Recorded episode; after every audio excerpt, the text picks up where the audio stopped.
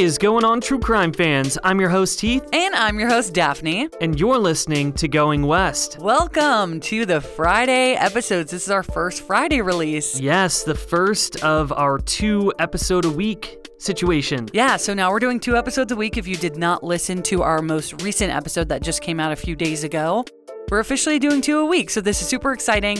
It's all because of you guys sharing the show, telling your friends and family to listen, posting on social media. That is really helping our show and it's giving us this ability. And so is having our new editor, Drew. Yes, Welcome, Drew. We love you. We're so happy to have you on our team. And we're just really excited to be, you know, doing two a week. it's amazing that it took us this long to get an editor, but I'm really, really excited about it. I know. I'm excited about it too. So thank you guys for tuning in. We have a Wisconsin case for you today, and I'm excited to dive in. All right, guys, this is episode 146 of Going West, so let's get into it.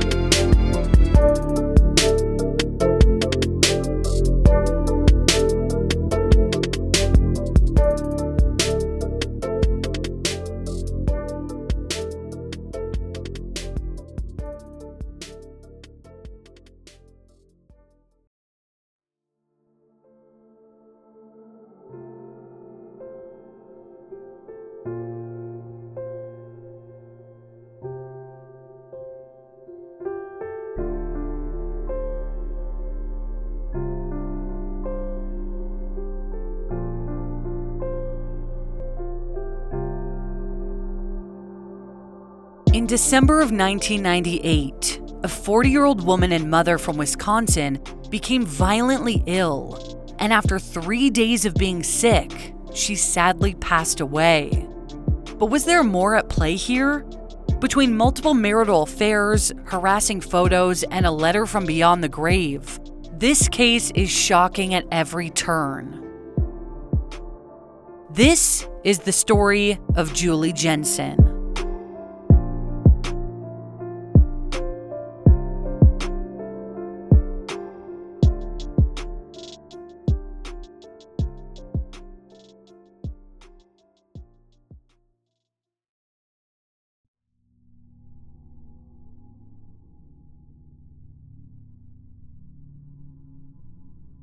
Julie Carol Griffin was born on February 26, 1958, to parents Raymond Griffin and June Hackert Griffin in Kenosha, Wisconsin. Kenosha is located in the southeastern region of Wisconsin, by the way, on the shoreline of Lake Michigan, and it has a population of around 100,000 residents. And, fun fact, it's the fourth largest city in Wisconsin. Julie grew up with four brothers Larry, Michael, Paul, and Patrick, and they were all raised in a strong Christian family. Julie was described as very easygoing and somewhat quiet, but extremely caring with a warm personality and a gentle nature. She was a beautiful and petite blonde who was very intelligent, and faith meant a lot to her. From an early age, Julie loved music, so she learned to play the accordion and violin, and she also sang in her church and school choirs. She attended Tremper High School in Kenosha, where she acquired straight A's and she was an honor roll student before she graduated in 1976. After graduation, Julie wanted to stay close to family, so she attended a fairly local college and also worked at a Sears department store in Oshkosh, Wisconsin, which is about a two hour drive north of her hometown. While Julie was attending college, she ran into a guy that she went to high school with who also grew up in Kenosha at a party through mutual friends one night named Mark Jensen. They knew each other, but they hadn't dated previously. They just kind of like saw each other in the halls of their high school. Both Mark and Julie were going to the same college after high school, and they hit it off pretty quickly. Mark was studying finance, and Julie really liked how driven, confident, and ambitious Mark was, and Mark liked that Julie was endearing and nurturing. So on April 15th, 1984, the couple actually decided to get married after a few years of dating, and this was before they graduated from college. Mark finished college and began a career as a stockbroker, But Julie had dropped out and taken a position in the same field as Mark, but for a different company, as an administrative assistant and bookkeeper. And the two appeared to be happily in love. So, after graduating, Mark and Julie moved into a beautiful home in Pleasant Prairie, Wisconsin, which is located in Kenosha County, by the way, in the upscale neighborhood of Carol Beach. A few years later, in 1990, Mark and Julie would bring their firstborn child into the world, a baby boy named David. Julie was so happy to be a mother, and her personality always really matched that energy. But while Julie was occupied with the couple's newborn, Mark seemed a little bit distant. Everyone had always described Mark as a go getter and a person who needed the best of everything, so during this time, Mark was very focused on his career. I mean, Mark was a pretty competitive guy, like, he wanted nicer things than all of his neighbors, so it's safe to say that Mark cared a lot about money. And although this was something that initially had attracted Julie to Mark, she now felt that it was a bit off putting. She was looking for this picture perfect family, but Mark didn't seem to have time for his family. After taking a short time off of work for maternity leave, she ended up back at work where she developed a friendship with a coworker named Perry Tarica. Perry was a stockbroker for Dean Witter, which is a brokerage based in Wisconsin, in 1990, and Julie was an assistant for a different broker at that same company. And by the way, Mark Jensen did not work for this particular brokerage. Perry was a new parent himself, but going through a divorce, and he and Julie began to strike up conversations around the water cooler at first. They talked about being new parents and their relationships, and to Julie, this is exactly what she felt like she was missing. She was feeling neglected by Mark in every aspect of their marriage, and she began to confide in Perry, telling him that her husband was strange and that she felt unhappy in her marriage. Soon the two exchanged numbers, and Perry began to develop feelings for her, as did Julie for him. They would sometimes meet up outside of work to just talk, but it was never anything sexual. Until one weekend in 1991, when Mark Jensen was out of town on business. So, Julie was alone with her son David, and she had called Perry to just invite him over to her house for dinner, just to keep her company because she didn't like being in her big house by herself. Perry agreed to meet her, and he brought along some old toys that his daughter didn't play with anymore to give to David. So the two shared a meal together and they enjoyed a conversation. But when Perry felt the night was over and was about to leave, Julie finally asked him to stay. They ended up having a romantic encounter that lasted the weekend, but on Sunday night, Perry left the Jensen home because Mark was due back late that night. Julie asked Perry not to speak about their affair and that weekend, and within the next few days, she actually informed Perry that she had made a mistake and she was going to try to make her marriage with Mark work. Julie even resigned from her position at Dean Witter a few days later because she felt kind of some remorse about her affair and didn't really want to be around Perry. And she felt so much remorse and guilt about the affair since it was just hanging over her. So she decided to come clean and admit to Mark that she had been unfaithful. And a few weeks later, the Jensens began to receive harassing letters to their home, as well as hang up phone calls and pornographic photos.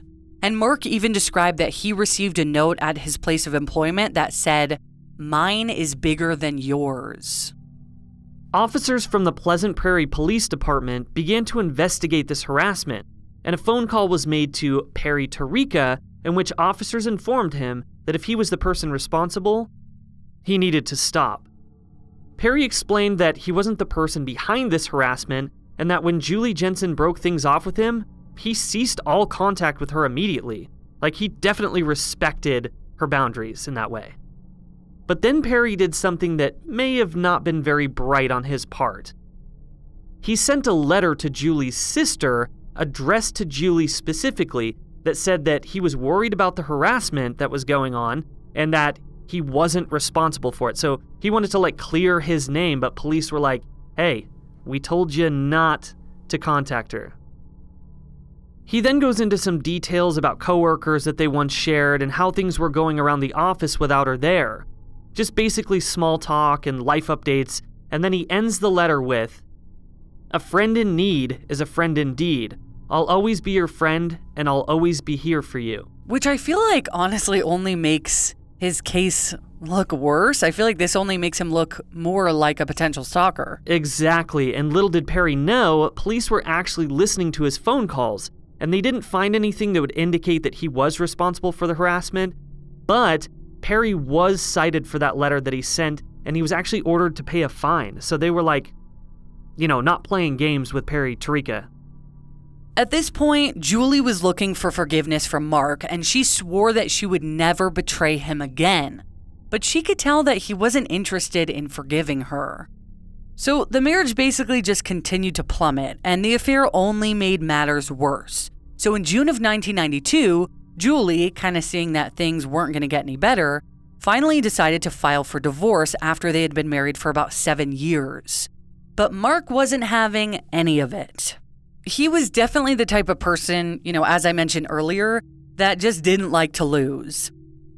He had already been cheated on and he wasn't going to be made a fool of again. So he began to tell Julie that if she went through with a divorce, she would never see her son again and that he would make her life a living hell. Obviously, this was a terrible thing to hear. Like, just the thought of losing her son was way too much to bear. So she decided not to go through with the divorce, and Mark had successfully manipulated her into staying, which is so messed up. And I don't know why, you know, he would think that he would just automatically gain full custody and he has the power to take their son away from her when, by all accounts, she's a great mother. Yeah, I don't know. I think maybe because, you know, he's like flexing on her, trying to say, like, oh, well, I make more money than you, so the children are definitely going to come with me if we if we get a divorce. You know because obviously this whole time he's been the breadwinner and he kind of i think he likes to you know obviously he's a competitive person so i think he likes to hold that power and kind of like throw it in her face. It's just sad because she is over this. She was over it before she had the affair which she felt guilty about doing even though she doesn't want to be with this guy and he's just saying oh, well, if you're going to divorce me, then I'm going to do all this stuff to you and make your life a living hell. Like, what a terrible thing to say. Yeah, it's definitely like a domestic manipulation. I mean, I know this is a true crime case, so obviously just bad shit, but it's messed up. So the harassment that was happening previous to this continued periodically for years, which obviously put much more strain on Mark and Julie's marriage. But in 1995, Julie found out that she was pregnant again, and in March of that year, she gave birth to her second son, Douglas. Sometimes in these scenarios, couples believe that having another child will be, you know, the answer to all their problems and fix everything for them, but oftentimes it just creates more tension and kind of, you know, ruins the situation. And I can't say that this is always the case, but for Mark and Julie, it definitely was. The relationship remained pretty stagnant and filled with resentment over the next few years, but in the summer of 1998, Mark caught the eye of an attractive coworker of his named Kelly Labonte, who was engaged to another man named Mark.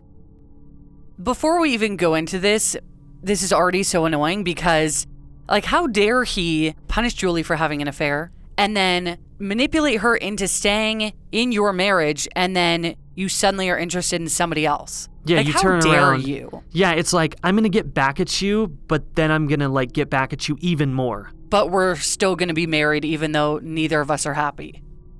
So anyway, Mark had met Kelly in St. Louis on a business trip when his company was being acquired by hers. And Mark was very attracted to how different Kelly was from Julie. She was business oriented and driven, she was more outspoken and adventurous, and probably the thing he liked the most was that she seemed more flirtatious and promiscuous than Julie. Mark and Kelly exchanged emails, and at first, the flirting started on the internet.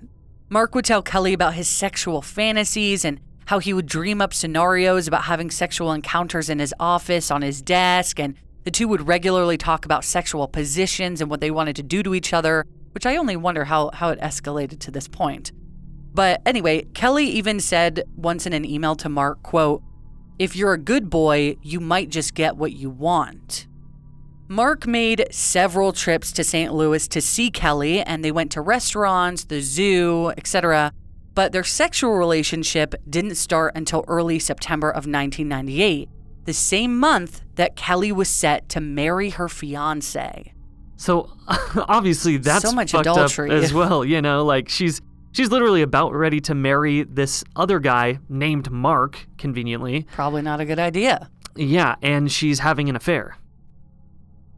Going back to the pornographic photos that were being sent to the Jensen home, investigators found out that Perry Tarica had left town years prior, but the Jensens were still receiving them even in 1998. Suspicious. Very suspicious. So initially, police thought that the photos were of Julie and Perry's affair and that Perry had been sending them to get back at Mark. But they eventually found out that the images were actually photocopied from magazines. So now, knowing that it couldn't have been Perry who was leaving the photos all around the Jensen residence, police began to suspect that Mark Jensen himself had been the one to leave the photos around in order to shame Julie for her affair. Such a weird thing to do. Extremely weird, and it's gonna get even weirder. So, police believed that this was a way for Mark to punish Julie because he couldn't forget what she had done, so he didn't want her to either. Then police told Julie that they suspected Mark had been the one behind the photos all along, and at first, she couldn't believe what they were telling her. And then detectives told her that they weren't going to waste any more resources or time on the harassment, and this is how strongly that they believed it was Mark. And if she couldn't accept that, they didn't know what else to tell her. I'm kind of surprised that she was surprised to hear this, just knowing how their relationship wasn't going well. You know that that and the she, manipulation. yeah, and the manipulation that she wasn't like, wait, this kind of connects. Yeah, and I think she just maybe didn't want to believe it. So then the photos and phone calls began to taper off, and pretty soon they stopped altogether. And this was in September of 1998, which was the same time that Mark began a sexual relationship with Kelly Labonte.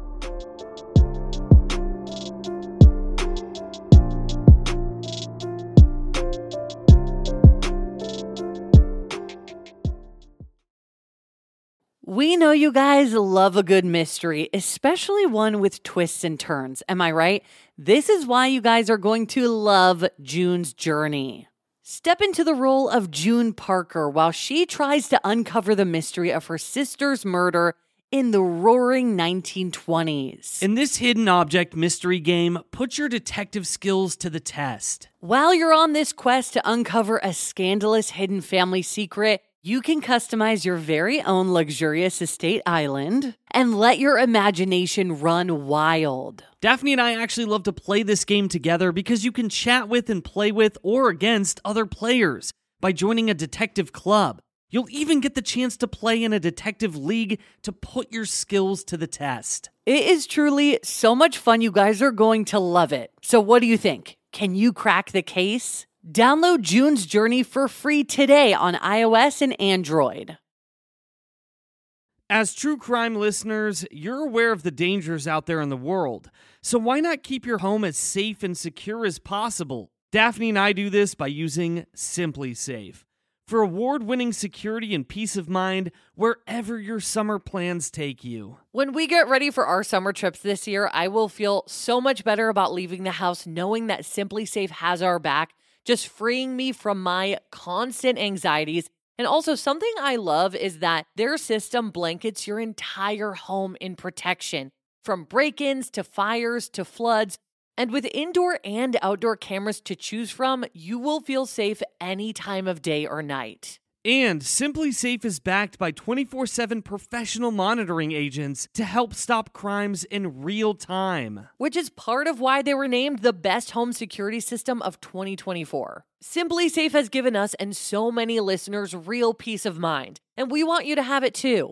Right now, get 20% off of any new SimpliSafe system with Fast Protect monitoring at simplisafe.com slash going west.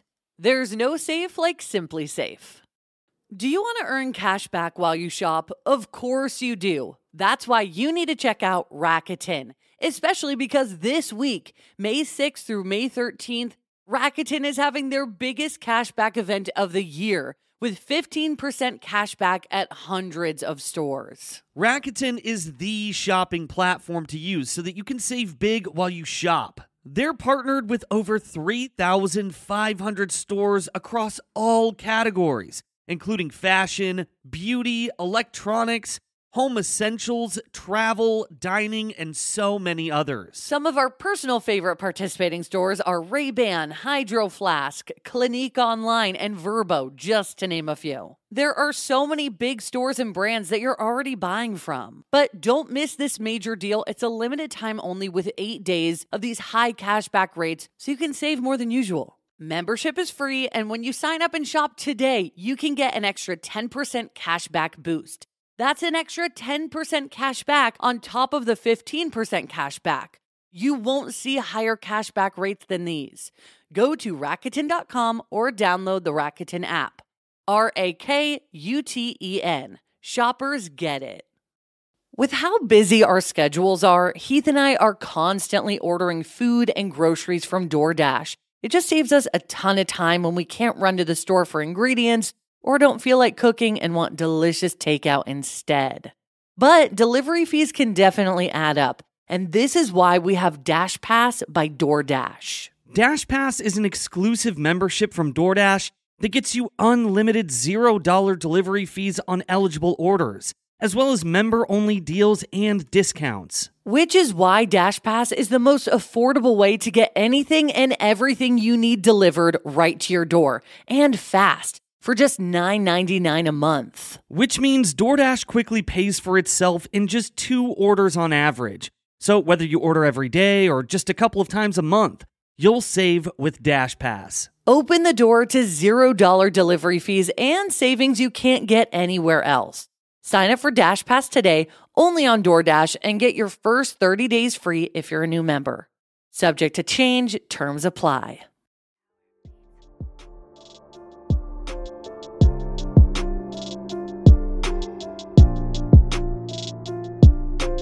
Pretty soon, Kelly was all that Mark could think about.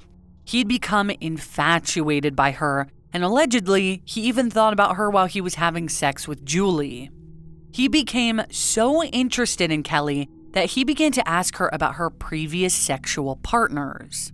He wanted to know every detail about them, including who they were, where the encounters happened, and the size of their genitalia, so he could compare them to his own. All right, Mark. Um, weird. I mean, I'm not trying to kink shame, but a little strange. Yeah, it kind of sounds like that mine is bigger than yours note that he got at his office years prior, huh? Yeah, a little bit, yeah. To make things even weirder, he took notes of Kelly's sexual encounters and even sketched the penises that she described. Okay, now. now I'm officially going to call this weird. It's. Uh, I just. I, I have nothing to say. So it was clear that Mark had some insecurities in that area, possibly, and his masculinity felt threatened. Just an assumption on my end, I don't know. But Kelly gave him exactly what he wanted, which was a red hot love affair filled with heated passion. Julie even described that Mark began to expect a different nature in the bedroom when they were together. She even told a neighbor, quote, Mark wants me to be like these other women, his friends. They go to the bar three in the morning, they go to strip clubs, drinking. I'm not that. I don't want that. Yeah, at this point, Mark's just having such a good time with Kelly that when he is home and he's being romantic with Julie, he's expecting the same thing of her. And she's like, wait, where did this come from? Like, you never asked for this before. And all of a sudden, he has these expectations for Julie in their sexual relationship. But again, if Julie's not what you want, then why are you practically forcing her to be in a marriage with you when you guys are so different now? Get a divorce. So, Julie automatically knew that something was off, and she became depressed at the thought of Mark having an affair, so she began to question her relationship altogether. Julie suspected that he was being unfaithful, and she told him once again how unhappy she was, so Mark recommended that Julie go see a doctor. Julie was then prescribed an antidepressant, but after taking her first dose of the medicine, she had a very strange reaction. It was just after midnight on December 2nd, 1998, and while Mark was lying next to her, she woke up abruptly and couldn't go back to sleep. Mark described her as being a bit out of it and kind of loopy, and then she began jumping up and down on the bed, so clearly not in Julie's you know, normal nature. The very next morning, Julie called a neighbor, and this neighbor described that Julie sounded off as well, like maybe she had been drinking. But then Julie explained that Mark was taking good care of her and that she shouldn't worry. And this made Julie feel good because Mark was finally giving her attention. You know, this attention that she was desiring all this time, albeit that, you know, it was because she was having a bad reaction from medication. So Mark decided to go back to Julie's doctor and explain that she was acting strange and that she had an adverse reaction to the antidepressant and that she couldn't sleep. So the doctor then prescribed Julie sleeping pills. So Julie took one and she still couldn't seem to shake this just unwell feeling, and it wasn't allowing her to sleep either. And it wasn't just like she didn't feel well, like Julie was actually vomiting and shaking because of how bad she was feeling. Her temperature continued to increase throughout the day, and she couldn't even get out of bed. Even Mark and Julie's two young boys were extremely worried about their mother, but Mark assured them that it was okay, and if she continued to feel that way in the morning, he would take her to the doctor.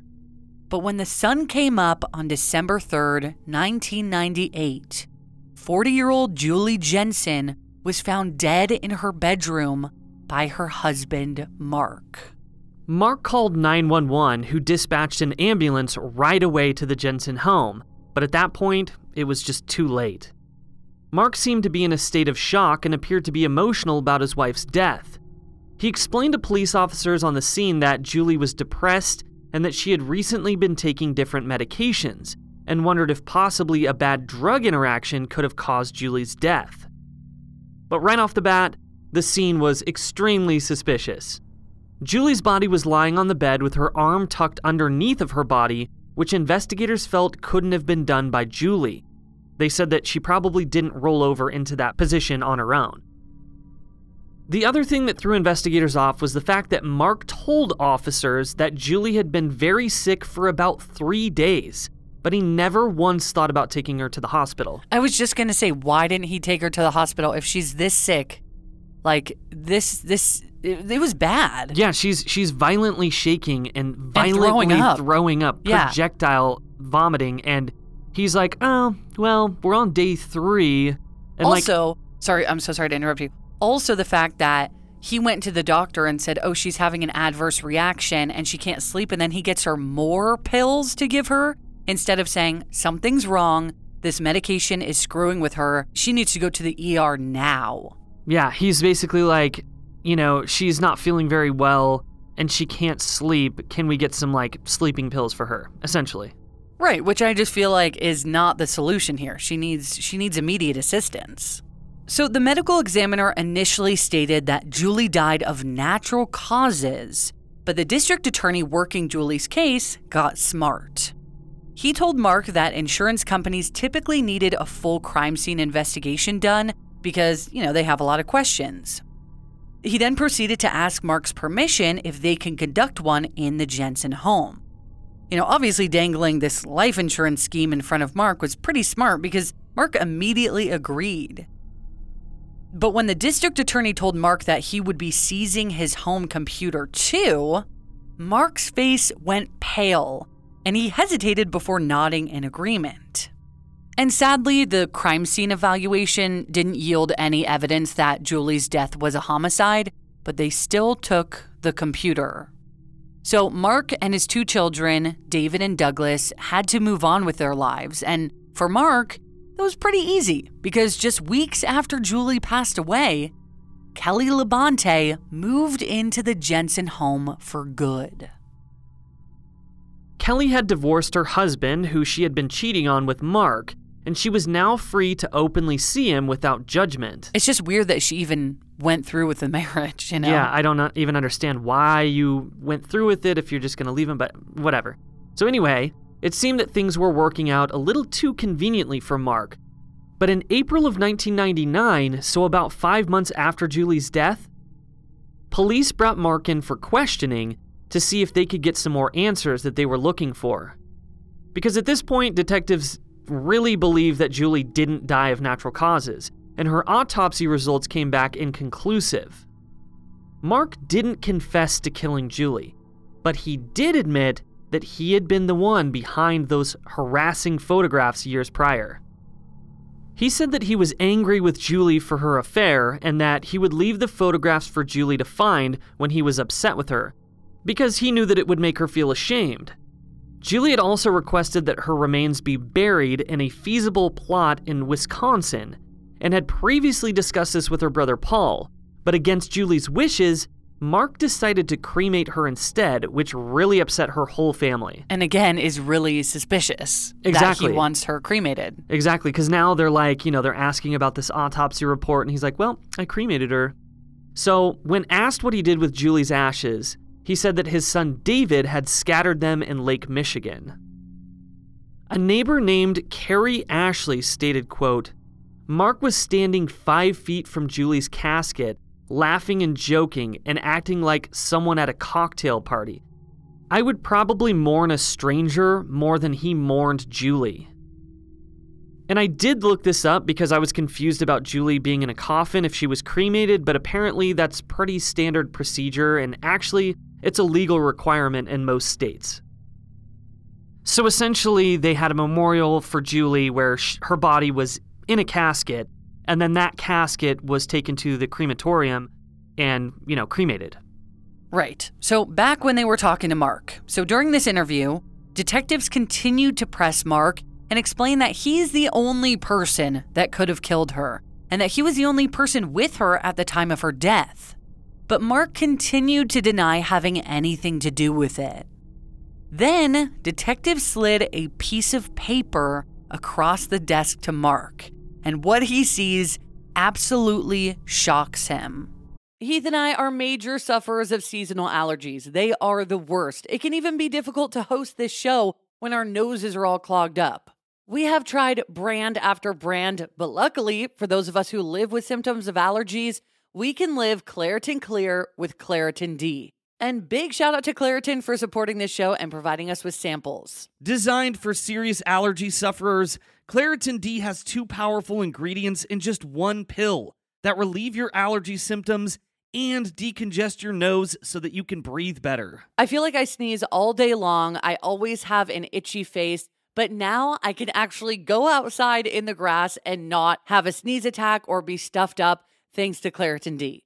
Are you ready to live as if you don't have allergies? It's time to live Claritin Clear. Fast and powerful relief is just a quick trip away. Find Claritin D at the pharmacy counter. Ask for Claritin D at your local pharmacy counter. You don't even need a prescription. Go to Claritin.com right now for a discount so that you can live Claritin Clear. Use as directed.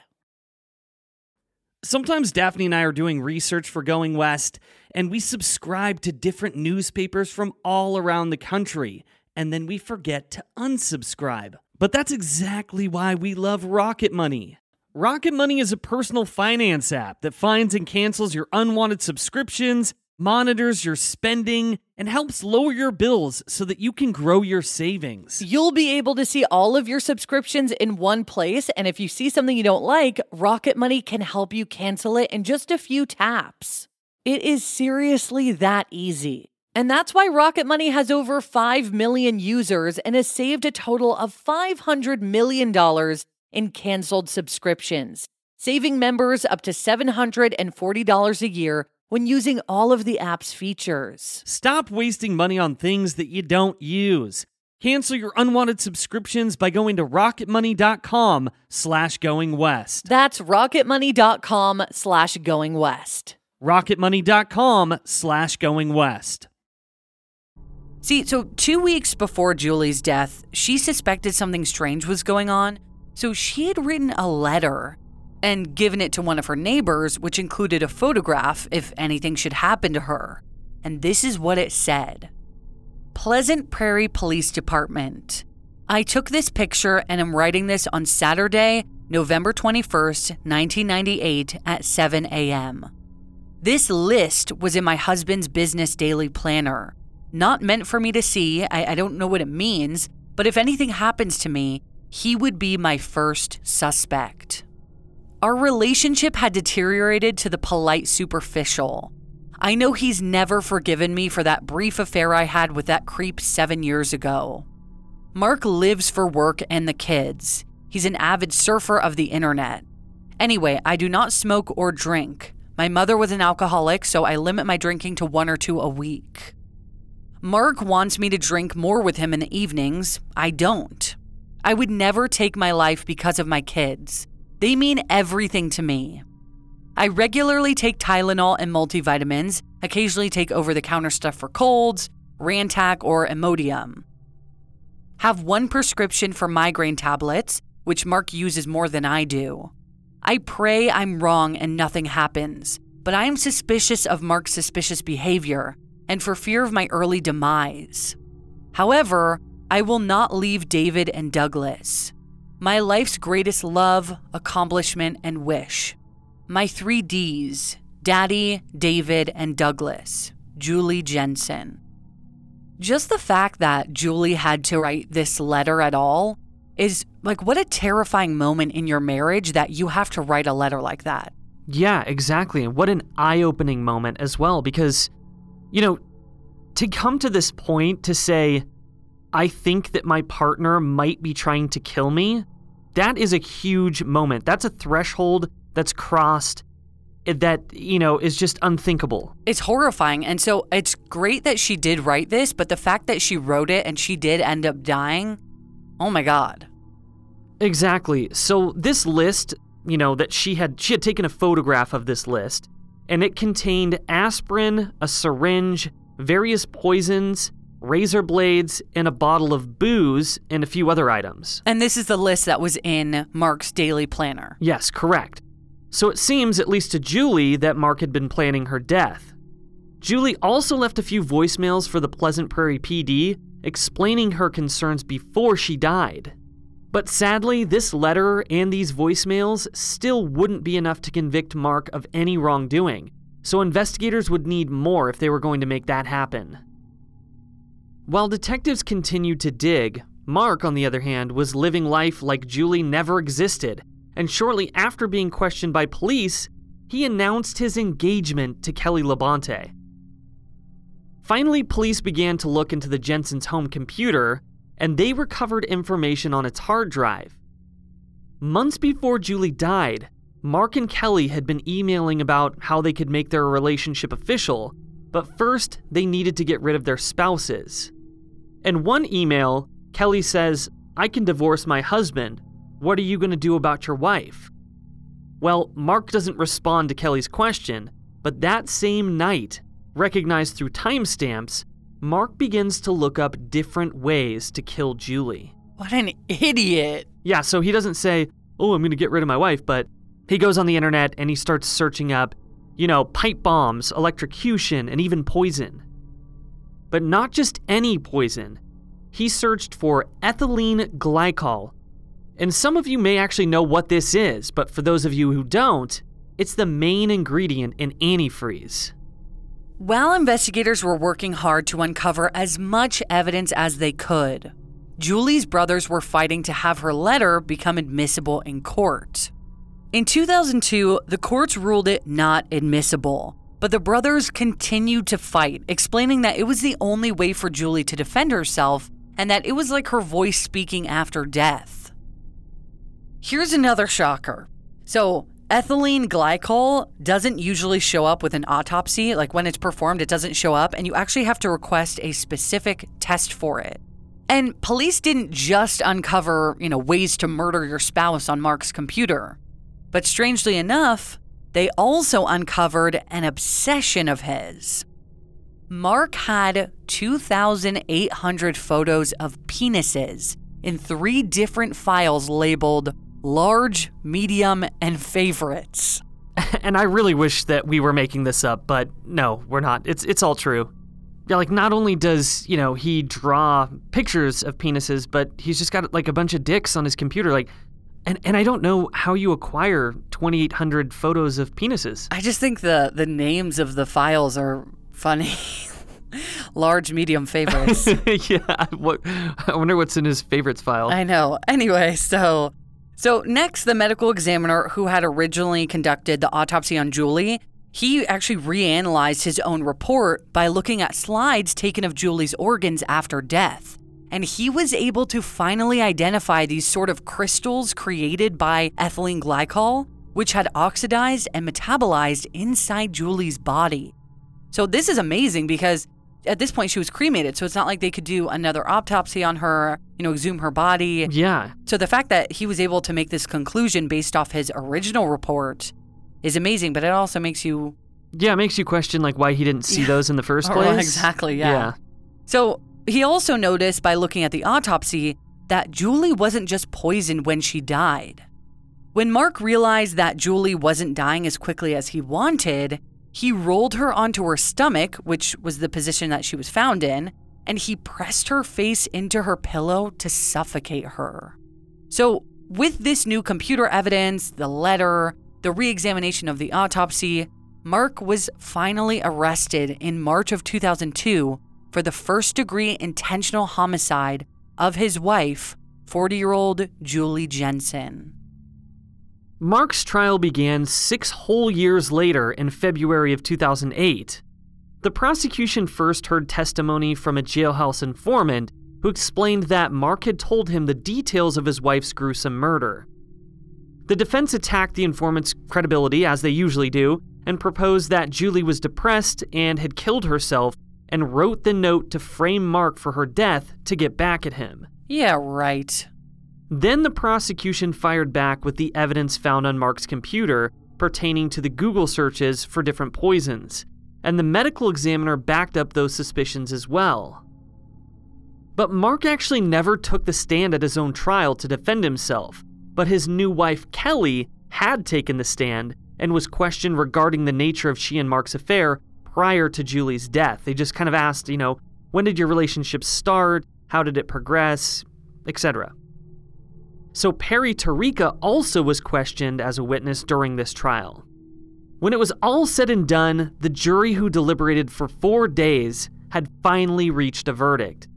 They found Mark Jensen guilty of first degree murder, and he was sentenced to life in prison without the possibility of parole. He was 48 years old at this time. But hold up, we're not done yet.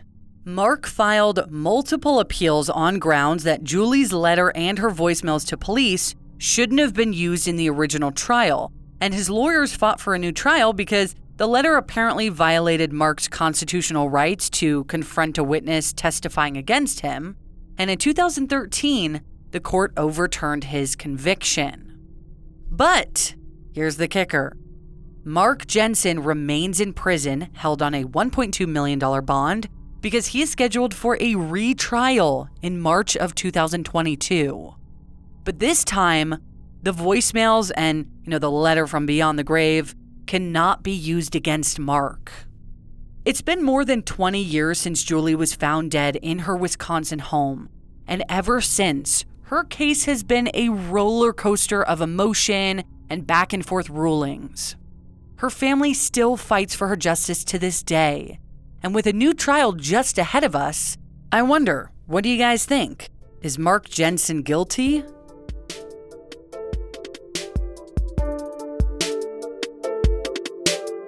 Thank you guys so much for listening to this episode of Going West. Yes, thank you guys so much for listening, and next week we'll have an all new case for you guys to dive into. Actually, we'll have two of them. Yes. Um, ah, God, with this case, I feel like Mark is so guilty. The fact that he's getting a new trial in just a few months from now is infuriating. I feel like we should all fight this. And as soon as that trial is over, we will do an update episode on this case so that you guys know everything that's going on.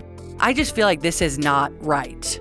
Yeah, I mean, with all of the evidence, you know, It is so obvious. the harassing photos, the fact that Mark is manipulative, and, you know, the crystals found inside Julie's body, and just everything. The multitude of evidence that there is. I just, in my opinion, I believe that he's guilty. So, you know, if you are interested, you should watch the trial that's coming up in March. Yes, absolutely. And I just feel like I don't think it's fair. I, I- maybe it's more fair for him, but it's not fair in general. And for Julie, who's the victim of all of this, that her letter and voicemails can't be used because that was like her saying, Hey, if something bad happens to me, I didn't do this. Uh, That means a lot. Yeah, it means, you know, it means a ton, especially in this case. So, Please keep updated with us. Thank you guys so much for listening to this episode. Thank you for tuning in for our second one of the week. Please, please, please listen up as we release episodes because um, we're doing it all for you and we love you guys. Yeah, keep sharing, keep leaving us, you know, reviews if you can. And also we have a Patreon, so if you guys want bonus episodes, head over to patreon.com slash going west podcast. Hit subscribe, get listening to all that bonus content. And yeah, for everybody out there in the world, cheerio and don't be a stranger.